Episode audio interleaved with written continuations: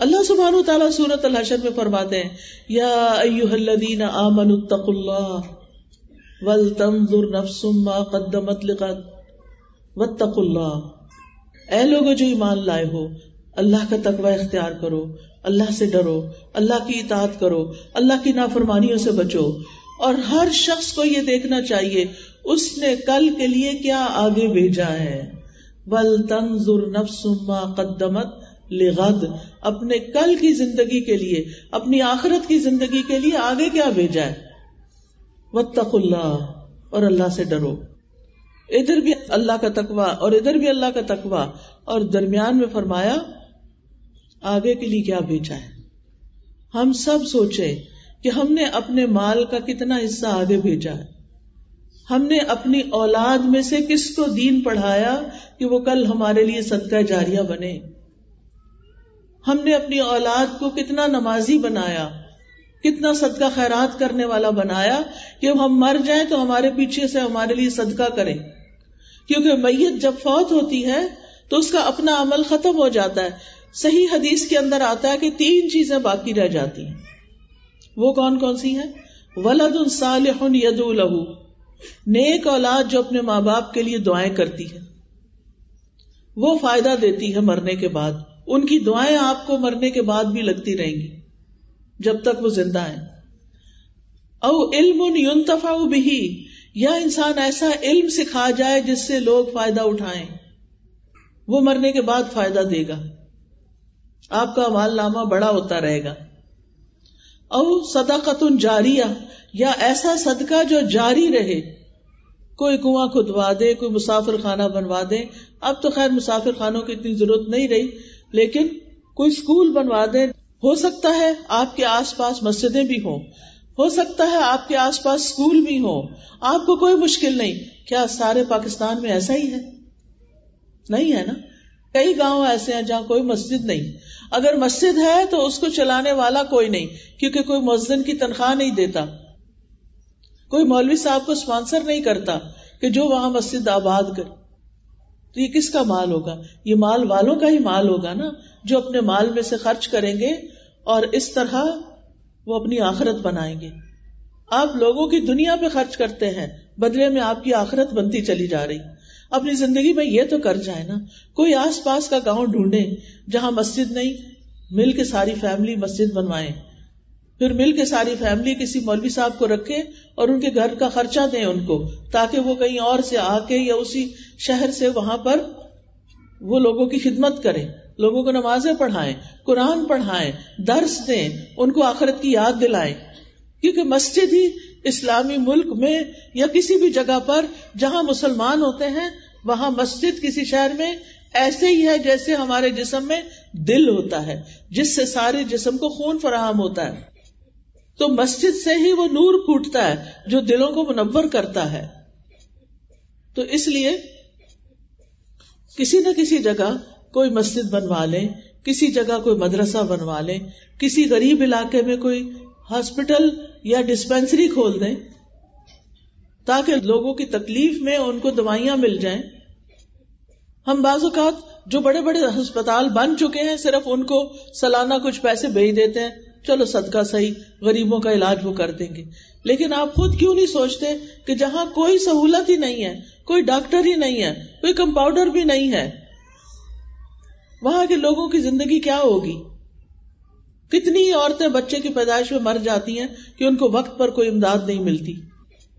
کتنے ہی بچے فوت ہو جاتے ہیں کہ ان کے جسم کا پانی ختم ہو جاتا ہے، ان کا پیٹ چل جاتا ہے تو پانی ختم ہو جاتا ہے کہ ان کو ابتدائی طور پر کوئی نمکول دینے والا یا ان کو کوئی سمجھانے والا نہیں ہوتا کہ اس بچے کا علاج گھر میں کیسے کروں۔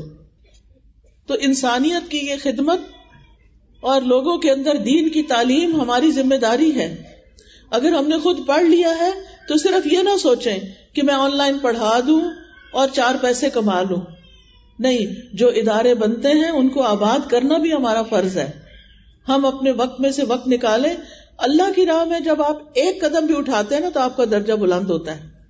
اپنے گھر سے نکل کے جا کے بچوں کو پڑھاتے ہیں، بڑوں کو پڑھاتے ہیں، اپنا وقت قربان کرتے ہیں، فی سبیل اللہ اپنا وقت دیتے ہیں۔ تو اللہ سبحان و تعالیٰ اس کے بدلے میں آپ کو کچھ نہیں دے گا۔ جو کام آپ اللہ کے لیے کرتے ہیں، اس کا بدلہ کون دیتا ہے؟ اللہ دیتا ہے۔ اور اللہ سبحان و تعالیٰ کے خزانے کتنے وسیع ہیں۔ آپ یہ کر کے تو دیکھیں، اللہ کے راستے میں نکل کے تو دیکھیں، آپ کی ساری مشکلات آسان ہوگی پچھلے دنوں ایک بچی میری ملاقات کے لیے آئی۔ وہ پہلے اسلام آباد الہدا میں کام کرتی تھی، پھر اس کی شادی ہو گئی۔ شادی کے بعد وہ یو کے چلی گئی۔ چونکہ یہاں سے اچانک اس کو پھر جلدی ویزا ہو گیا، چلی گئی تو وہاں کوئی جہیز وغیرہ کا لین دین نہیں ہوا۔ تو جب گئی تو اس کے شوہر نے گھر لیا اور گھر بالکل خالی تھا۔ اب نہ کچن کا سامان ہے، نہ بیڈ روم کا سامان ہے، جو بنیادی ضرورتیں ہوتی ہیں۔ اب یہ بچی نہیں گئی ہے پاکستان سے، اس کو پتا نہیں کہ کیسے کروں۔ کیونکہ کوئی رشتے دار بھی نہیں تھے وہاں۔ مجھے میسج کرتی ہے کہ استاذہ، میں ابھی گھر سیٹ کر رہی ہوں اس لیے، کیونکہ بڑی قابل بچی تھی تو میں نے کہا تھا، وہاں برانچ ہے، وہاں جا کے پڑھاؤ۔ کہنے لگی، ابھی تو مشکل ہو رہی ہے، جب تک گھر نہیں سیٹ ہوتا۔ میں نے اس کو ایک ہی نصیحت کی۔ میں نے کہا، تم اللہ کے رستے میں نکلو، تمہاری ساری مشکلیں آسان ہو جائیں گی۔ الحمد للہ اس کو بات سمجھ میں آ گئی، وہ اگلے ہی دن چلی گئی، وہاں پر اتنی بہنیں مل گئی کسی نے کوئی چیز بتائی، کسی نے کوئی مشورہ دیا، کسی نے کوئی رستہ بتایا، اور مل جل کے اس کا گھر بھی سیٹ ہو گیا، اور اس نے اپنا وقت بھی اللہ کے دین کے لیے دیا تاکہ اوروں کو فائدہ پہنچائے۔ یعنی ہم یہ سمجھتے ہیں کہ اگر ہم نکلیں گے تو ہمارے لیے شاید ہمارا آرام خراب ہوگا، ہمیں جانا پڑے گا، ہم تھک جائیں گے۔ نہیں انسان انسانوں سے ملتا ہے تو اس کے غم دور ہوتے ہیں۔ اچھے لوگوں سے جب ملاقات ہوتی ہے تو پھر اس کو اچھی نصیحتیں بھی ملتی ہیں، اچھی سپورٹ بھی ملتی ہے۔ قرآن مجید میں آتا ول عصر ان انسان الفی خسر الدین آمن و عامل الصالحاتی و تباسو بالحقی و تباسو بالصبر۔ قسم ہے زمانے کی۔ یقیناً انسان یعنی ہر انسان نقصان میں ہے، سوائے ان لوگوں کے جو ایمان لائے، جنہوں نے نیک عمل کیے، ایک دوسرے کو حق کی تلقین کی اور ایک دوسرے کو صبر کی تلقین کی۔ کیونکہ جب ہم انسانوں کے پاس بیٹھتے ہیں، انسانوں کے غم ان کو انس فراہم کرتے ہیں، وہ اپنے غموں کو بھول جاتے ہیں۔ ہم کو اللہ کی بات ان کو بتاتے ہیں، ان کے دل کو آسرا ہو جاتا ہے، ان کو صبر آ جاتا ہے۔ تو اس لیے اب یہ کووڈ کے بعد عام طور پر یہ ہو گیا ہے، مسجدیں خالی، مدرسے خالی، ہر جگہ یہ مسائل پیش آ رہے ہیں۔ ان کو آباد کون کرے گا؟ کیا مسجدوں کو آباد نہیں کرنا چاہیے؟ مسجدوں کو آباد کرنا چاہیے۔ اپنے بیٹوں کو، اپنے بھائیوں کو، اپنے شوہر کو کہاں کریں کہ مسجد جائیں۔ ستائیس گنا زیادہ ثواب ہوتا ہے مسجد جا کر نماز پڑھنے کا، جماعت کے ساتھ نماز پڑھنے کا۔ ان کو وقت پہ کھانا دیں، ان کے آرام کا خیال رکھیں تاکہ وہ ٹائم پہ مسجد جایا کریں۔ مسجد کے جو امام ہیں، ان سے کہلوائیں کہ وہ صرف نماز نہیں پڑھائے بلکہ چھوٹی چھوٹی حدیثیں ہر نماز کے بعد بتا دیا کرے یا رات کو ایک نماز کے بعد بتا دیا کرے ان کو مشورہ دیں۔ بازو کا تو ان کو بھی خیال نہیں آتا۔ وہ سمجھتے سب جلدی میں ہے ٹھیک ہے، لمبی تقریریں نہیں کرنی چاہیے۔ جمعے کا دن کافی ہے کہ جس میں لوگوں کو اچھی نصیحتیں کر لی جائیں۔ لیکن اس کے ساتھ کیا کرنا چاہیے؟ چھوٹی چھوٹی باتیں روز مرہ کی سنتیں وہ بتاتے جائیں کہ لوگ اس کی پیروی کریں اور اللہ کی محبت پائیں۔ قرآن مجید میں آتا ہے کل ان کن تم تو اللہ فتب اللہ کہہ دیجیے اگر تم اللہ سے محبت کرتے ہو تو میری پیروی کرو، اللہ تم سے محبت کرے گا۔ تو نبی صلی اللہ علیہ وسلم کی سنتوں کی پیروی سے کیا حاصل ہوتا ہے؟ اللہ سبحان و تعالیٰ کی محبت۔ کیا ہم سب کو چاہیے اللہ کی محبت؟ ہم چاہتے نا اللہ ہم سے محبت کرے۔ کوئی انسان محبت کرے، ہم اتنے خوش ہو جاتے ہیں کہ وہ فلاں مجھ سے محبت کرتا ہے۔ یعنی کسی کے بارے میں اگر آپ کو اپنی امی کا یقین ہو نا، میری ماں مجھ سے محبت کرتی ہے، تو آپ کا دل کتنا ٹھنڈا ہو جاتا ہے۔ جس ماں کو یہ پتا ہو میرے بچے مجھ سے محبت کرتے ہیں، وہ ماں کتنی خوش ہو جاتی ہے۔ اور جس ماں کو یہ پتا ہو کہ بچے پوچھتے ہی نہیں ہے بچوں کو پرواہ نہیں، اس کی زندگی کتنے غم میں ڈوب جاتی ہے۔ تو اگر بندوں کی محبت میں اتنی خوشی دیتی ہے تو اللہ کی محبت نصیب ہو جائے تو پھر کیا نہیں ملے گا؟ پھر تو آسمان پر منادی ہو جاتی ہے۔ جبریل علیہ السلام کو اللہ تعالیٰ فرماتے ہیں، میں فلاں بندے سے محبت کرتا ہوں، تم بھی کرو۔ اور آسمان والوں سے کہو، وہ بھی محبت کرے۔ پھر وہ بھی کرنے لگتے پھر وہ محبت زمین پر بھی اتار دی جاتی ہے۔ تو بات یہ ہے کہ دنیا میں مشکلات آئیں گی، لیکن کچھ کام ایسے ہیں کہ جن کے کرنے سے مشکلات حل ہو جاتی ہیں۔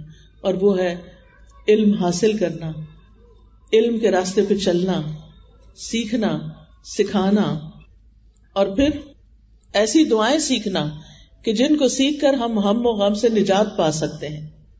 یاد رکھیں، دل پہ پریشانی کا بوجھ، ہم اور غم، یہ انسان کو اللہ کے رستے پہ صحیح طور پہ چلنے نہیں دیتا۔ ابن قیم کہتے ہیں کہ جان لیں، غم راستے کی رکاوٹوں میں سے ہے۔ غم راستے کی رکاوٹوں میں سے ہے۔ یہ ایمان کے مراتب میں سے نہیں ہے۔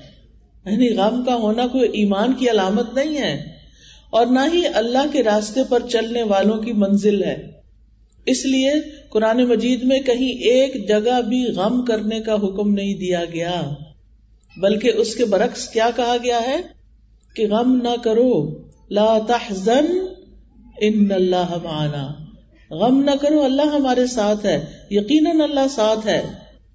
اور پھر آپ دیکھیے کہ جنگ عہد میں جب مسلمانوں کو بہت بڑا صدمہ پہنچا تھا، تو اس وقت اللہ تعالیٰ نے فرمایا، پھر اللہ نے تمہیں رنج پہ رنج دیے، تاکہ تم ایسی بات پر غم نہ کرو جو تمہارے ہاتھ سے نکل جائے، اور نہ ایسی مصیبت پہ غم کرو جو تم پر نازل ہو۔ یعنی مصیبت تم پہ نازل ہو تو غم نہ کرو۔ اور جو کام بھی تم کرتے ہو اللہ اس سے خوب واقف ہے۔ کہ تم غم کرتے رہتے ہو یا نکلتے ہو اس سے باہر۔ تو جنگ عہد میں بہت سے غم ملے تھے مومنوں کو۔ تو اللہ تعالیٰ نے ایک کے بعد ایک آزمائش کیوں ڈالی؟ تاکہ مومن پکے ہو جائیں اور اپنے غم چھوڑ دیں اور دنیا کے چھوٹے چھوٹے غموں کو لے کے نہ بیٹھے رہیں۔ اہل ایمان کو غم کرنے سے منع کیا گیا ہے۔ ولا تہن ولا تحزن اے مسلمانوں، نہ تم سستی دکھاؤ، نہ ہی غم زدہ ہو۔ غم نہ کیا کرو۔ ام موسا کو اللہ تعالیٰ نے کیا فرمایا تھا؟ وہ اوہینا الا ام موسا ان اردعیہ فاذا خفتی علیہ فالقیہ فی الیم ولا تخافی ولا تحزنی انا رادوہ الیکی وجعلوہ من المرسلین اور ہم نے موسیٰ کی والدہ کی طرف الہام کیا، اس بچے یعنی موسیٰ کو دودھ پلاتی رہو۔ پھر جب تجھے اس کے قتل کا خوف ہو تو اسے دریا میں ڈال دینا۔ دریا میں ڈال کے کیا کرنا؟ ولا تخافی ولا تحزنی نہ خوف، نہ غم غم نہ کرنا۔ ہم اسے واپس لائیں گے۔ اور وہ واپس آئے۔ ام موسا نے ہی دودھ پلایا۔ لیکن امتحان ہوا نا۔ آزمائش آئی نا۔ اور وہ ٹیسٹ تھا۔ بس جتنی دیر واپس نہیں آتا، غم نہیں کرنا۔ دل بڑا رکھنا ہے۔ امبیا اپنے ساتھیوں کو بھی غم سے روکتے تھے۔ جیسے نبی صلی اللہ علیہ وسلم نے حضرت ابو بکر کو فرمایا، لا تحزن، ان اللہ معنا، غم نہ کرو، اللہ ہمارے ساتھ ہے۔ ابن قیم کہتے ہیں، چار چیزیں جسم کو تباہ کر دیتی ہیں، برباد کر دیتی ہیں۔ نمبر ایک، پریشانی، نمبر دو، غم، نمبر تین، بھوک، اور نمبر چار جگراتا بیداری، نیند نہ آنا۔ کیونکہ پریشانی اور غم انسان کے ارادوں کو کمزور کر دیتی دل میں کمزوری پیدا ہو جاتی بندے اور اس کے کاموں میں محنت کرنے کے درمیان رکاوٹ بن جاتے ہیں۔ جو کام اس کو فائدہ دیتے ہیں وہ کر نہیں پاتا ان کاموں کو۔ غم سفر کا راستہ کاٹ دیتے ہیں۔ یعنی انسان گھر سے ہی نہیں نکلتا، بستر سے لگ جاتا ہے۔ یا اس کے علم کے لیے رکاوٹ بن جاتے ہیں۔ یعنی جب آپ ڈپریشن کے مریض بن جاتے ہیں تو پھر آپ علم بھی نہیں حاصل کر پاتے۔ ابراہیم بن ادم کہتے ہیں غم دو طرح کے ہوتے ہیں۔ ایک غم تمہارے حق میں ہے اور ایک غم خلاف۔ وہ غم جو تمہارے حق میں ہے وہ آخرت کے بارے میں غم کرنا ہے۔ اور اس کی خیر و برکات کے بارے میں غم کرنا ہے۔ اور جو غم تمہارے خلاف ہے وہ دنیا اور اس کی زینت کے بارے میں غم کرنا ہے۔ یعنی دنیا کی چیزوں پہ پریشان ہونا ہے۔ ابن قیم کہتے ہیں، جب انسان صبح کرے اور شام کرے اور اس کی صرف ایک ہی فکر ہو اور وہ اللہ کے ساتھ رابطہ جوڑنا، تو ایسے انسان کی ساری ضرورتوں کو اللہ اپنے ذمے لے لیتا ہے۔ یعنی جو بندہ اس بات کی فکر کرتا ہے کہ میں نے اپنے رب کی عبادت کرنی ہے، رب کے ساتھ جڑ کے رہنا ہے رب کا کلام پڑھنا ہے، رب کے کلام کی خدمت کرنی ہے، اللہ اس کی باقی ضرورتیں خود پوری کر دیتا ہے۔ اور ہر پریشان کرنے والے کے کام کا ضامن ہو جاتا ہے۔ اور اس کے دل کو اپنی محبت کے لیے، اس کی زبان کو اپنے ذکر کے لیے اور اس کے اعضاء کو اپنی اطاعت کے لیے فارغ کر دیتا ہے۔ لیکن اگر وہ صبح و شام اس حال میں کرے کہ دنیا ہی اس کی پریشانی ہو، تو اللہ اس پر دنیا کے غم، پریشانیاں اور تکلیفیں لاد دیتا ہے۔ وہ بڑھنے لگتی ہے تکلیفیں۔ اس کو اس کے نفس کے حوالے کر دیتا ہے۔ اور اس طرح اللہ اس کے دل کو اپنی محبت سے ہٹا کے مخلوق کی محبت کی طرف کر دیتا ہے۔ اس کی زبان کو اپنے ذکر سے ہٹا کے لوگوں کے ذکر سے مشغول کر دیتا ہے۔ اس کے اعضاء کو اپنی اطاعت سے ہٹا کر دنیا کے کاموں میں مشغول کر دیتا ہے۔ انبیاء صرف آخرت کا غم کرتے تھے۔ دنیا کے غم نہیں۔ قرآن مجید میں آتا ہے انا اخلص نہ ہوں بخالص وکرت دار ہم نے انہیں خاص صفت کے ساتھ چن لیا جو اصل گھر کی یاد ہے یعنی آخرت کی یاد۔ سفیان رحمت اللہ علیہ کہتے ہیں وکان النا خاشین کے بارے میں، کہ غم ان کے دلوں میں پھیل کر ان کو پگھلانے والا ہوتا ہے اور ان کو صاف کر دیتا ہے۔ صحابہ بھی آخرت کا غم لگاتے تھے، سلف صالحین بھی آخرت کا غم لگاتے۔ یعنی ان کی ساری فکر آخرت ہوتی تھی۔ اگر کوئی نماز ضائع ہو جاتی قزا ہو جاتی، تو اس میں سخت غم زدہ ہوتے۔ امام زوری کہتے ہیں، میں دمشق میں انس بن مالک کی خدمت میں گیا۔ آپ اس وقت رو رہے تھے۔ میں نے ارض کیا، آپ کیوں رو رہے ہیں؟ انہوں نے فرمایا، اب میں اس نماز کے علاوہ نبی صلی اللہ علیہ وسلم کے دور کی کوئی چیز نہیں پاتا۔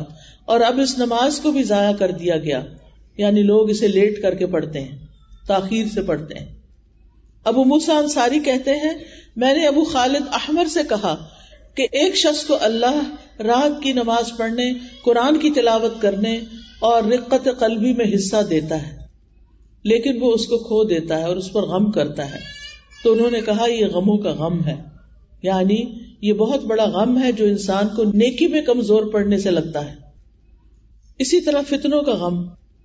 تو اس لیے عمار بن یاسر لمبی مدت تک غم کرنے والے اور رنجیدہ ہونے والے تھے۔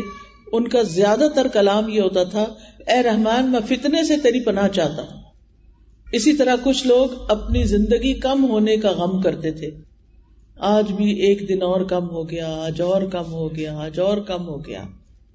لیکن ہم خوش ہوتے ہیں جب ہماری زندگی کا ایک اور سال کم ہو جاتا ہے اور اس خوشی میں برتھ ڈے مناتے ہیں۔ زور شور سے۔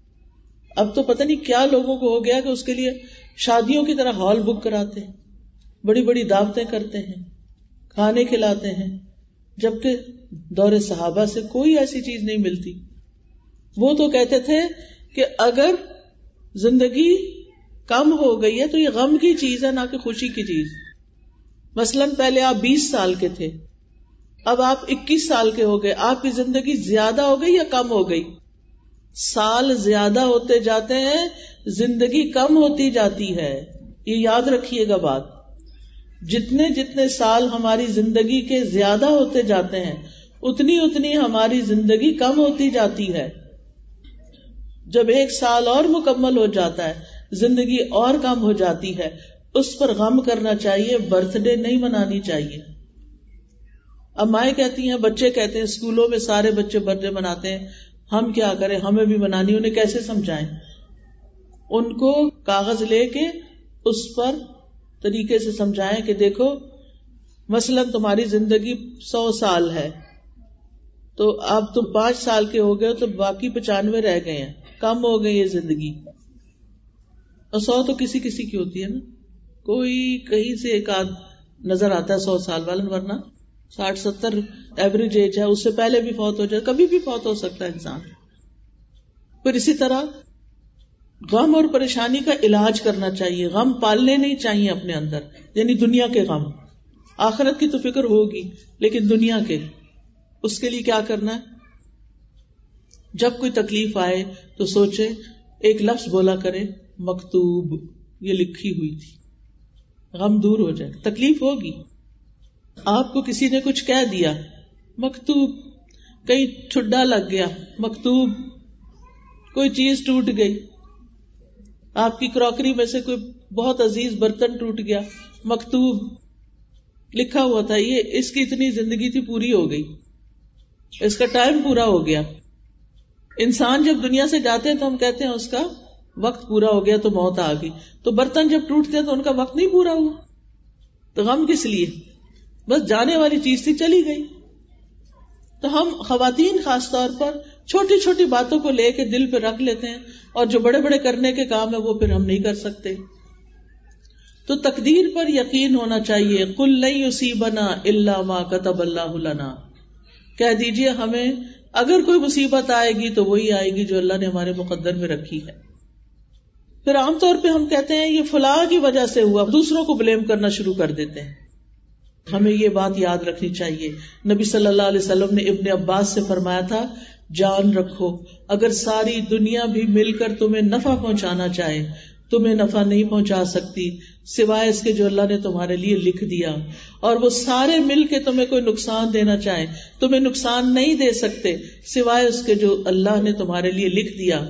قلم اٹھا لیے گئے صحیح پہ خشک ہو گئے۔ بندے آپ کا کچھ نہیں بگاڑ سکتے۔ لوگوں سے نہ ڈرا کریں۔ ہم بہت دفعہ لوگوں کے ڈر سے کوئی اچھا کام نہیں کرتے۔ ویسے بہت سے لوگ شادی والے دن نماز ہی نہیں پڑھتے۔ کیا اس کی پوچھ نہیں ہوگی کہ لوگ کیا کہیں گے؟ آج بھی نماز پڑھنی۔ غم والے دن نماز نہیں پڑھتے۔ ہمیں تو اپنی پڑھی ہوئی آج کون نماز پڑھے؟ یہ تو شیطان کے وسوس ہیں۔ شیطان نے ایسی باتیں سجائی ہیں۔ تیسری چیز، غم آئے، کوئی چیز کھو جائے، اللہ پہ بھروسہ رکھے۔ اللہ اور دے دے گا۔ اللہ ہی کافی ہے مجھے۔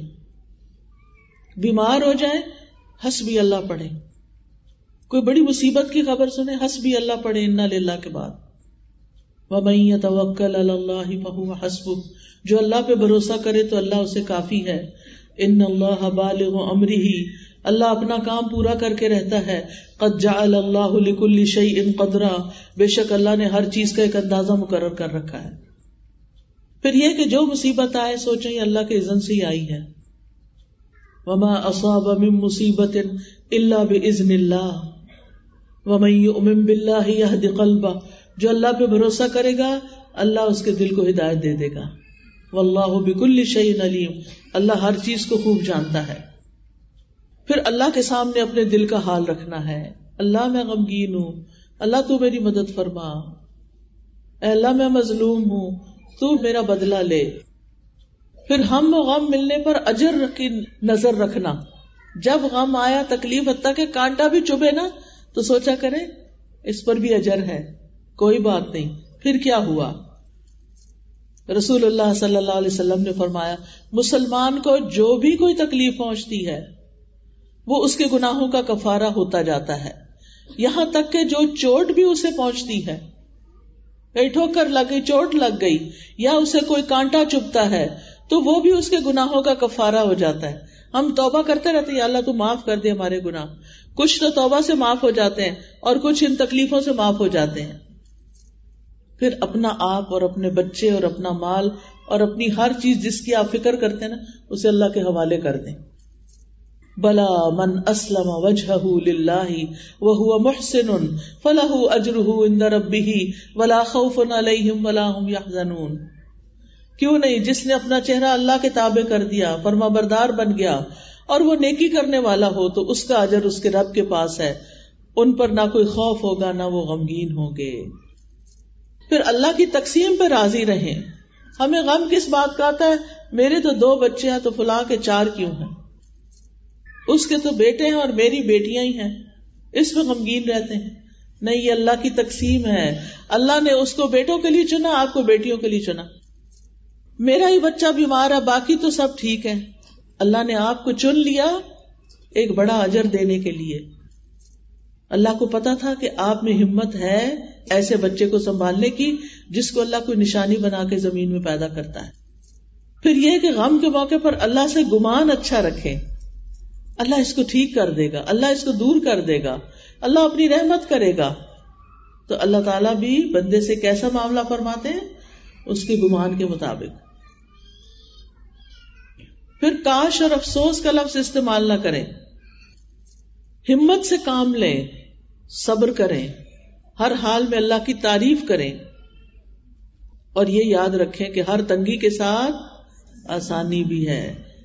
ان مالوسری یسرا ان مالوسری یسرا بے شک ہر مشکل کے ساتھ آسانی ہے، بے شک اسی مشکل کے ساتھ آسانی ہے۔ حدیث میں آتا ہے انسر ما صبر مدد صبر کے ساتھ ہے، کشادگی تنگی کے ساتھ ہے، اور بے شک ہر مشکل کے ساتھ ایک آسانی ہے۔ بے شک اسی مشکل کے ساتھ آسانی ہے۔ اور جب تک آسانی ہوتی نہیں، وہ جو انتظار کا وقت ہے نا وہ آپ کی عظیم عبادت ہے۔ جب تک وہ مشکل ٹال نہیں جاتی۔ مثلاً روز ہمیں گھروں میں مشکل پیش آتی۔ کب؟ جب بجلی چلی جاتی۔ آپ جو کام کر رہے ہوتے ہیں ادھر ہی رک جاتا ہے۔ جب تک بجلی آ نہیں جاتی، آپ صبر کر رہے ہوتے ہیں۔ یہ صبر کرنا عظیم عبادت ہے۔ صبر بہت بڑی عبادت ہے۔ روز آپ ایک تو نماز میں عبادت کرتے اور ایک آپ اس تکلیف کے آنے پہ، کیونکہ آپ انتظار میں کہ ابھی لائٹ آتی ہے، ابھی جنریٹر آن ہوتا ہے، یا یو پی ایس آن ہوتا ہے، یا سولر آن ہوتا ہے، تو آپ اتنی دیر میں بہت سا اجر کما چکے ہوتے ہیں صبر کر کے۔ پھر غم دور کرنے کے لیے ضروری ہے کہ اللہ کی ہدایت کی پیروی کریں، علم حاصل کریں۔ کلاسز سے جڑ جائیں۔ یہ میری آپ سب کو یہ نصیحت ہے۔ اگر آپ چاہتے ہیں کہ آپ کا دل اچھا ہو جائے تو ذکر کی مجلسوں میں، قرآن کی تلاوت کی مجلسوں میں تجویز سیکھے، تفسیر سیکھے، آپ لوگوں سے ملے، مل کے بیٹھے، اگر جا نہیں سکتے، اپنے گھر میں اپنے محلے والوں کو اکٹھا کر کے کسی کو بلا کے درس کروا لیں، خود کر لیں، کوئی نہیں ملتا، تو آڈیو لگا کے سنوا دیں کٹھے بیٹھ کے سنیں۔ کٹھے بیٹھ کے سننے کا اجر ہی کچھ اور ہے۔ اور اس کا فائدہ ہی کچھ اور ہے۔ ایسی مجلس کو فرشتے ڈھانپ لیتے ہیں۔ ایسی مجلس جب ختم ہوتی ہے تو لوگوں کے گناہ بخشے جاتے ہیں۔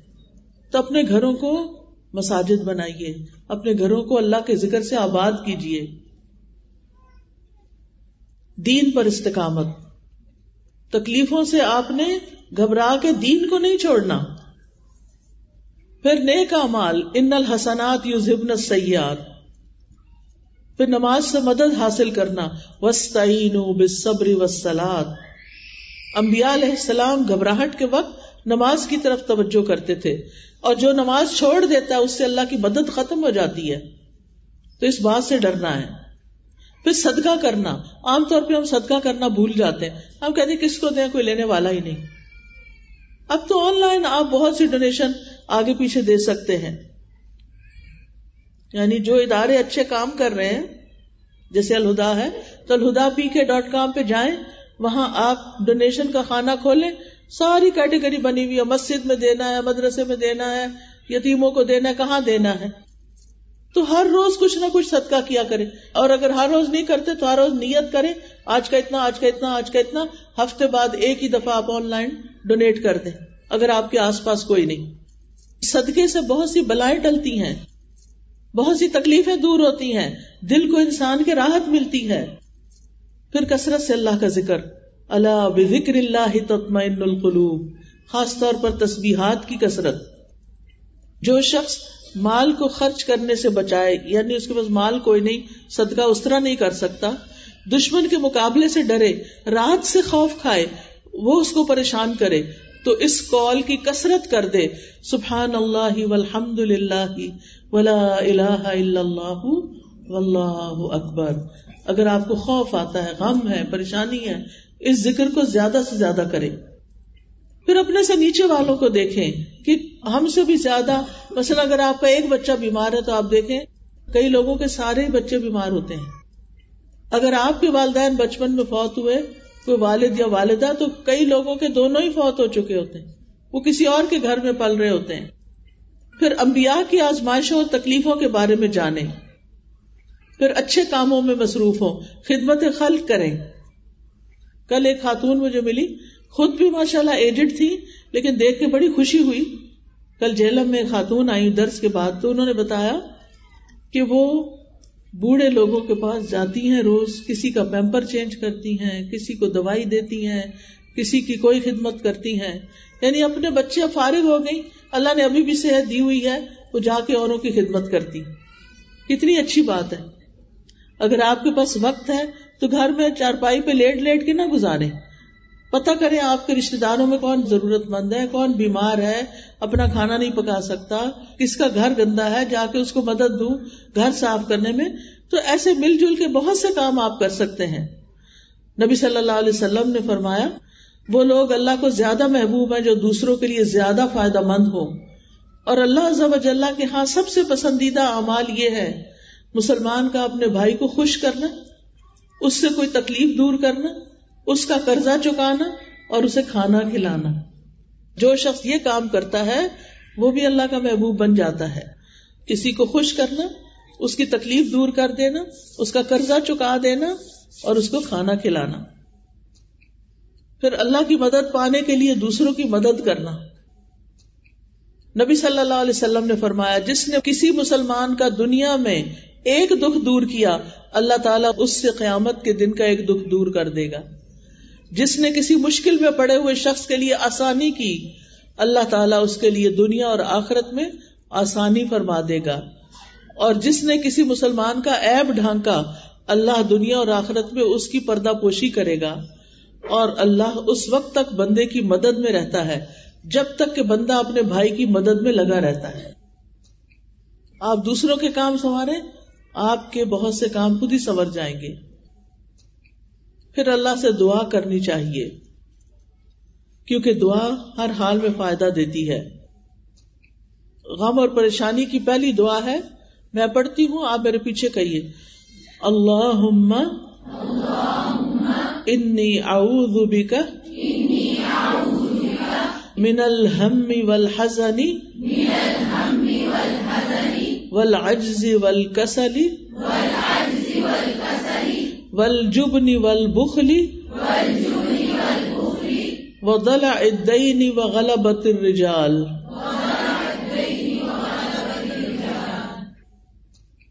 اے اللہ، میں تیری پناہ مانگتا ہوں۔ ہم اور غم آجزی اور سستی، بخل اور بزدلی اور قرض داری کے بوجھ اور ظالم لوگوں کے اپنے اوپر غلبہ آنے سے، کہ مجھ پہ کوئی ظالم مسلط نہ ہو۔